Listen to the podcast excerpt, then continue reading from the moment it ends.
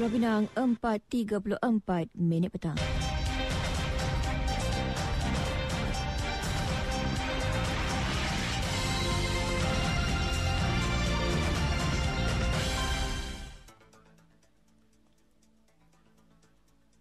Warta Mutiara bersama Faiz Mustafa. Assalamualaikum dan salam Malaysia Madani.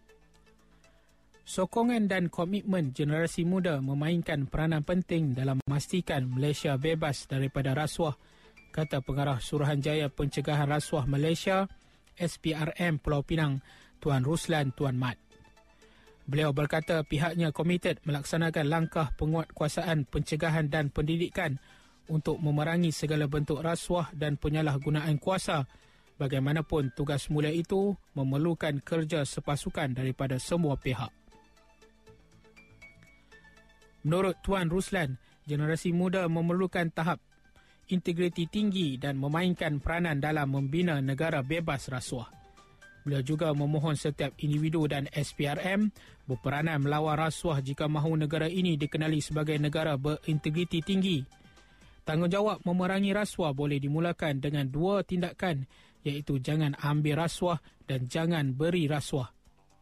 Tambah beliau lagi dengan melaporkan penawaran rasuah akan memberi mesej jelas dan amaran kepada mereka yang cenderung menggunakan rasuah untuk mencapai matlamat yang diingini serta menunjukkan kepada masyarakat bahawa rasuah tidak boleh membayar maruah seseorang.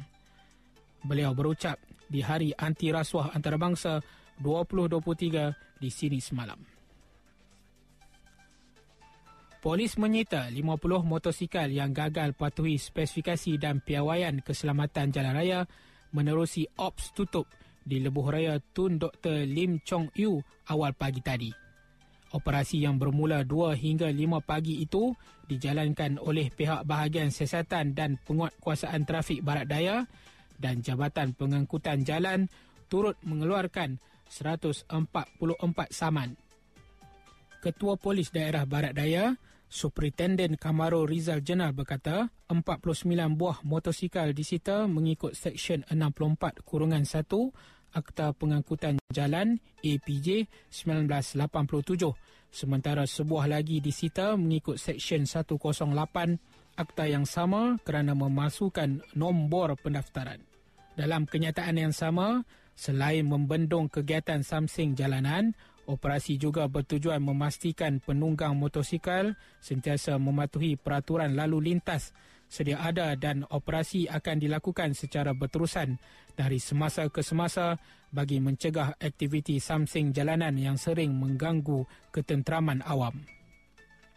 Kementerian Pendidikan Malaysia KPM tidak pernah menghalang nyanyian lagu tradisi dalam pelaksanaan acara bahasa, seni dan kebudayaan menurut Jabatan Pendidikan Negeri Pulau Pinang.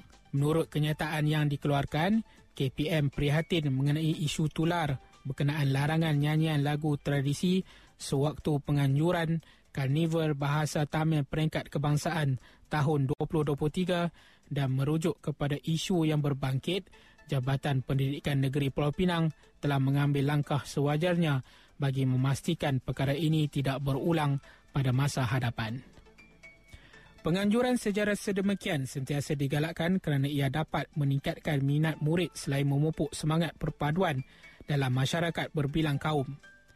Terdahulu, tular dakwaan larangan menyanyikan lagu Kadavu Waltu dan Tamil Valtu dan menggunakan sepanduk gambar tokoh kesusteraan dan falsafah Tamil dalam majlis perasmian Karnival Bahasa Tamil peringkat kebangsaan 2023 anjuran KPM di sebuah hotel di Kepala Batas.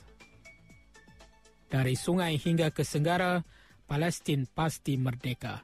Sekian Warta Mutiara, berita disunting Faiz Mustafa. Assalamualaikum, salam perpaduan dan salam Malaysia Madani.